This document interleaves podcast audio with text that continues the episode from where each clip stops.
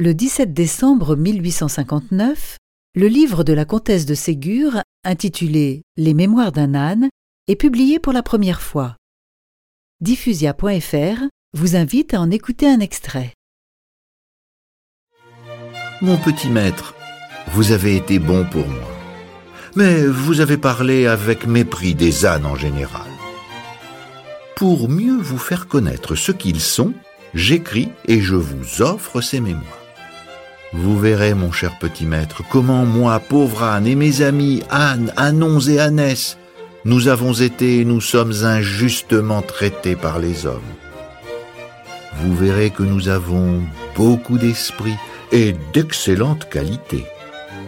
Après avoir écouté mon histoire, au lieu de dire bête comme un âne ou têtu comme un âne, on dira de l'esprit comme un âne savant comme un âne.